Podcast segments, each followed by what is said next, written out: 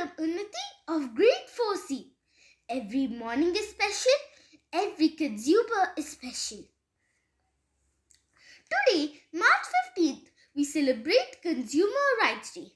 Have you ever heard the saying, customer is God?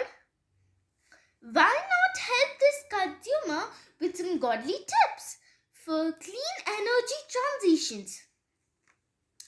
It's just yesterday when my dad said I spent 40 times more on my petrol now.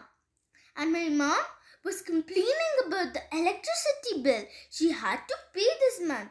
Then my brother suggested my dad to use an electric vehicle.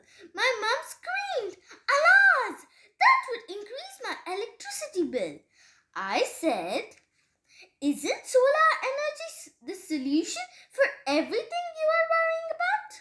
Friends, year for a clean energy transition and make a world better place to trade for customers